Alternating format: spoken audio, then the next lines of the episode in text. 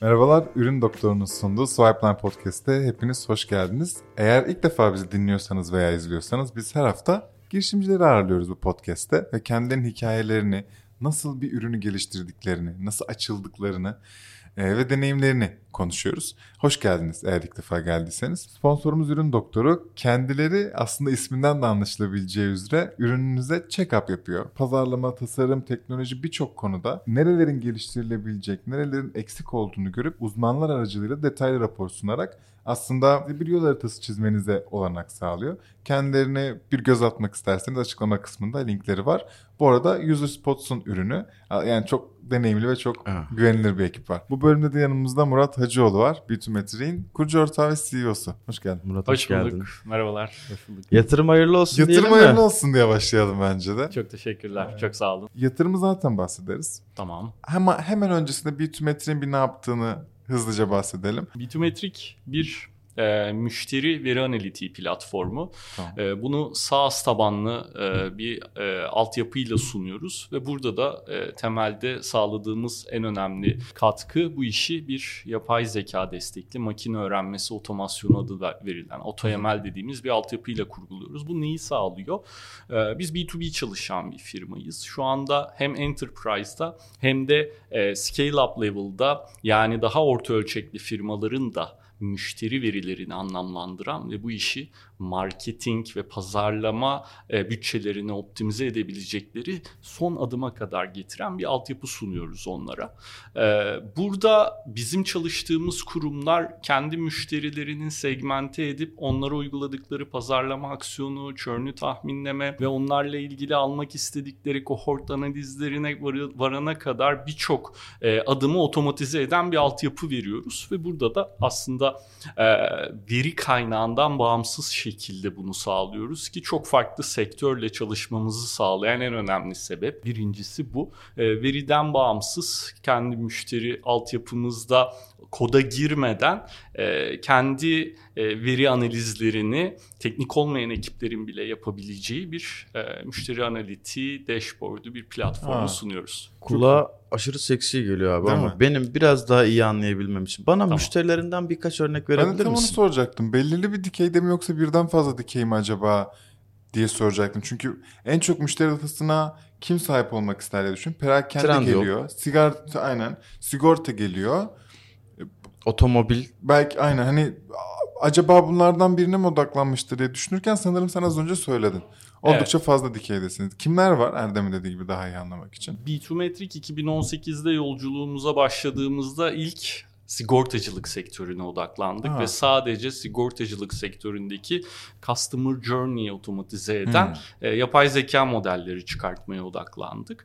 E, iki sene sonra 2018 devamında farklı sektörlere e, girer olduk. Sigortacılık sektöründe Allians'la başladık. Sonrasında Aks Sigorta ile çalıştık. Şu anda e, Türk Telekom'un, e, Mediamarkt'ın, Otokoç'un, Aktif Bank'ın e, bankacılık dikeyinde de e, müşteri hareketi anlamlandırma ve makine öğrenmesi modelleme süreçlerini yani veriden anlam kazandırma süreçlerini otomatize eden altyapı sağlıyoruz şu anda. Dolayısıyla e, ilk bir dikeyle başladıktan ve buradaki müşteri hareketini otomatize edebildiğimizi ve bir sonraki next best action dediğimiz eğilim tahminleme dediğimiz modellerimizin başarısını gördükten sonra yeni sektörlere girdik. İşte sigorta sonrası otomotiv sektörü, telekom, perakende sektörü. Şimdi de e, özellikle pandemiyle beraber dijital platformların e, müşteri hareketlerini anlamlandırır olduk. Mobil uygulamalar. Hmm. Evet.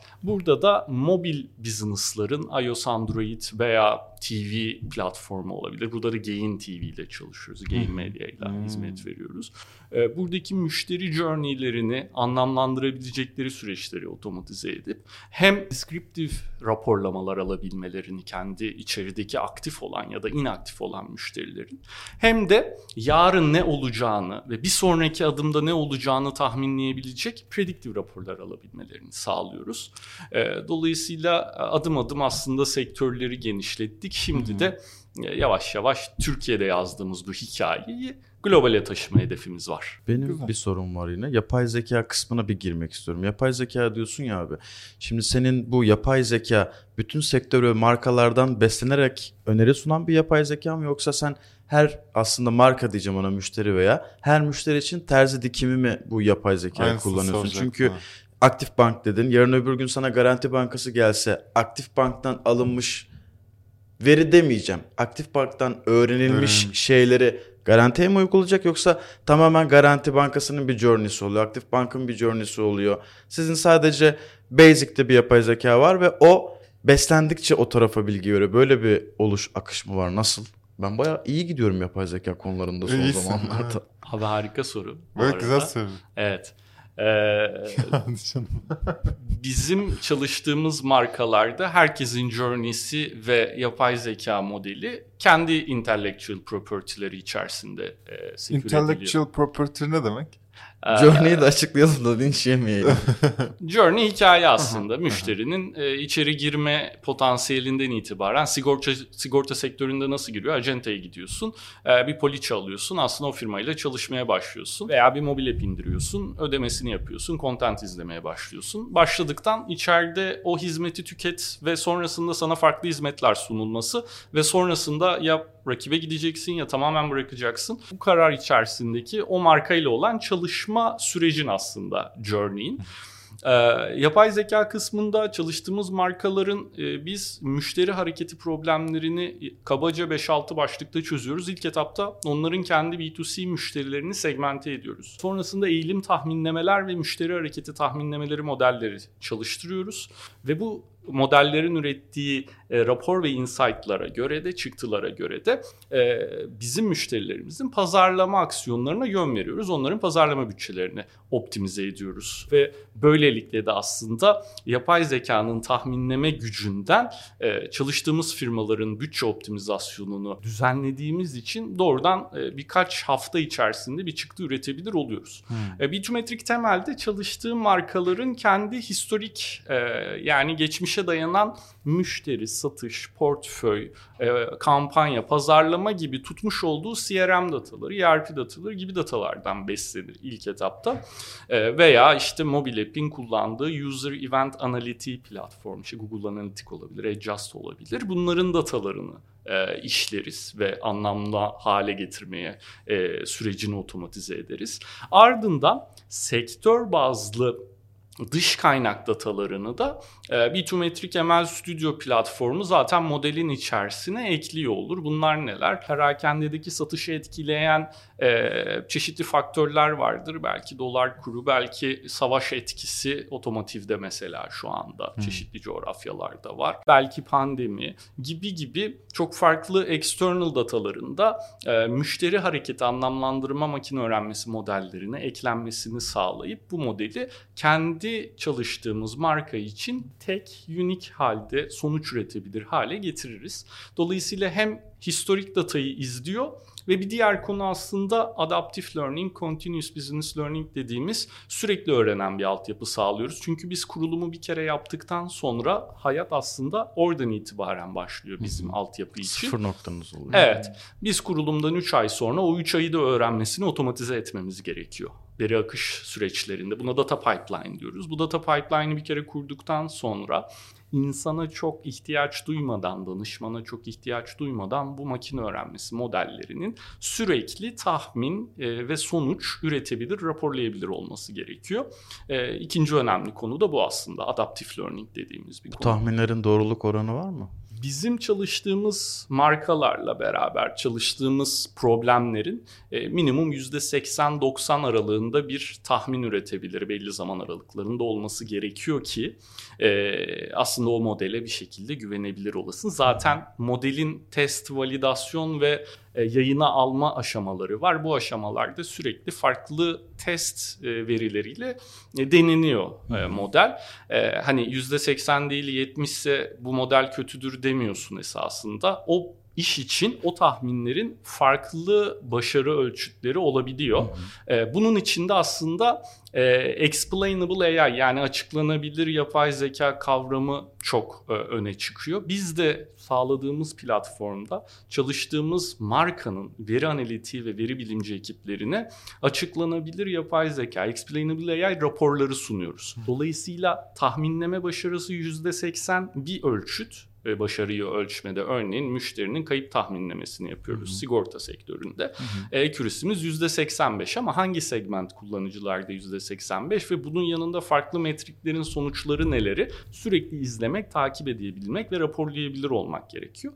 E, B2 Metric AutoML platformu burada devreye giriyor. Günlük saatlik belki de ve aylık olarak bu metrikler sürekli güncelleniyor. Yeni akan dataya bağlı olarak, veriye bağlı olarak diyebiliriz. Tam şey soracaktım. Ee, işte Mediamarkt var, de, Global Alyans var.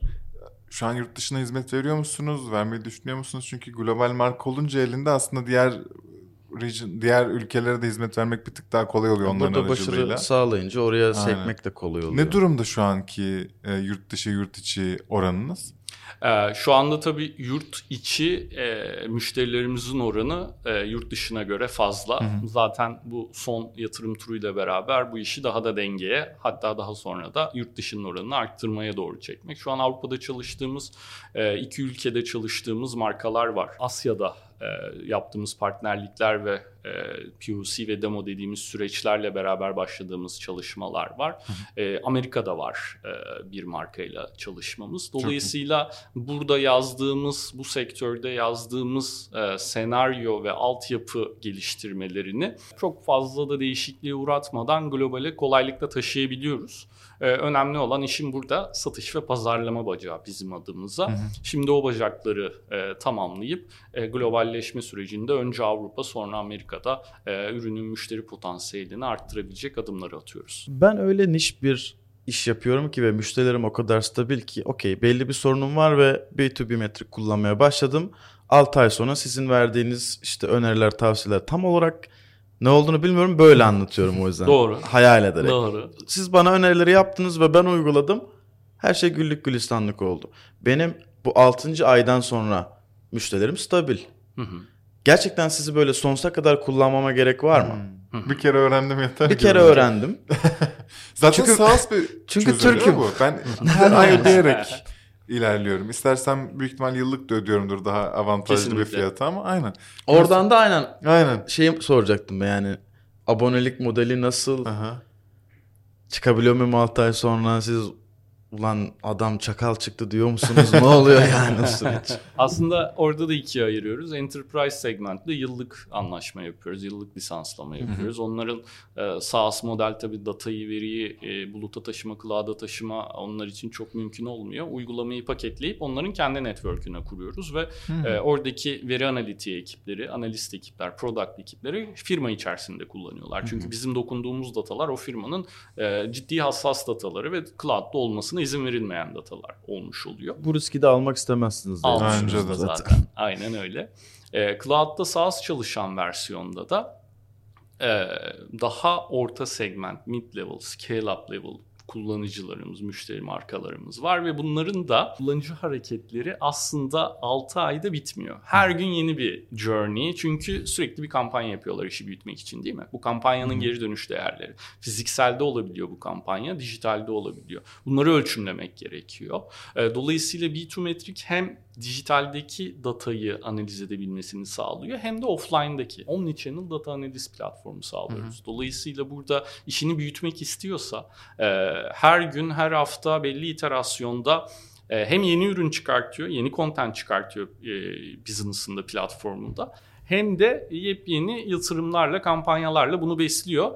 E, yaptığı işi e, dataya bağlı olarak takip etmek istiyorsa 6. aydan sonra da kullanmak zorunda. E, ama yok e, bu iş böyle orta segmentte de gidiyor da diyorsa da aslında e, Google Analytics kurarak e, hayatını oradaki Orada, e, versiyonda da devam, edebilir. Ama Sen onun aslında... üzerine bir tık çıkmak istiyorsa... Aynen e, predictive, biz bu yüzden aslında User Predictive Analytics Platform diyoruz. AI-based Digital Optimization Solution. E, dolayısıyla her gün müşteri, kendi müşterisi teknolojisiyle ve business'ıyla e, sürekli challenge eden, işi olan ve bunu büyütmek isteyen markalara biz AI'la e, destek sağlıyoruz Bu- müşteri Google hareketinde. Analytics çok iyi. Ben aslında bunu sormak istiyordum. Hani baktığımızda eminim ki Google Analytics'in vereceği birçok e, metrik de bizi bazı şeyleri anlamlandırmamıza yarıyordur. Kesinlikle. E, hadi sadece Google Analytics'i bir web çözümü olarak düşünelim. E, ama bunun uygulama çözümü de var. Burada senin upgrade bir versiyon olduğunu, daha üst bir düzey olduğunu çok iyi anlıyorum ama tam olarak neden artık bana bu yetmiyor? Google Analytics ve ben artık B2 metrik kullanmalıyım Hı hı. demeliyim. Yani Hı. nerede diyorum bunu? Genelde markaların dijital marketing ve growth ekipleri e, Google Analytics ve onun benzeri analitik platformlardaki raporlamaları kastımıze ederek e, kendi müşterilerin takibini sağlıyorlar. hı. Ama bunlar dünün nasıl gerçekleştiğini gösteren raporlar. Ha, ha. Asıl konu Evet, e, gelen müşteri buraya neden Tahmin geldi var. tahminleri doğru tamam. e, oluyor ve e, ve ona da real time'da gerçek zamanda bir şeyler yapmak istiyorsan anında onun kaçmasına dair, onun yeni bir ürün almasına dair e, ya da onun içeride neden daha az durduğunu e, hesaplamaya Anladım. dair. Aslında burada biz devreye giriyoruz diyebilirim. Biz 2019 yılında E2 Innogate Accelerator'la Amerika'ya gittik. Orada da InsurTech Business olarak AI e, çözümümüzde sigorta sektörüne e, POC yapma, o pazarı tanıma fırsatımız oldu. Döndükten sonra aslında ilk çok küçük yatırımcımız İTÜ Teknokent AŞ olmuştu. Ardından e, o süreç içerisinde ondan bir tık önce Türk Telekom pilot hızlandırma programına girmiştik. Orada da e, bizi izleme fırsatı olmuştu Türk Telekom'un. Türk Telekom'un yatırım grubu TT Ventures bizim yine pre-seed roundumuza katıldı. E, oradan yine e, herhalde bir 4-5 ay sonra. Ve onun takibinde de aynı tura Aktif Bank'ın Aktif Ventures ekibi yeni kurdukları MindWest VC ile katıldılar. Ve biz pre-seed roundu e, bu stratejik yatırımlarla, corporate VC yatırımlarıyla kapattık.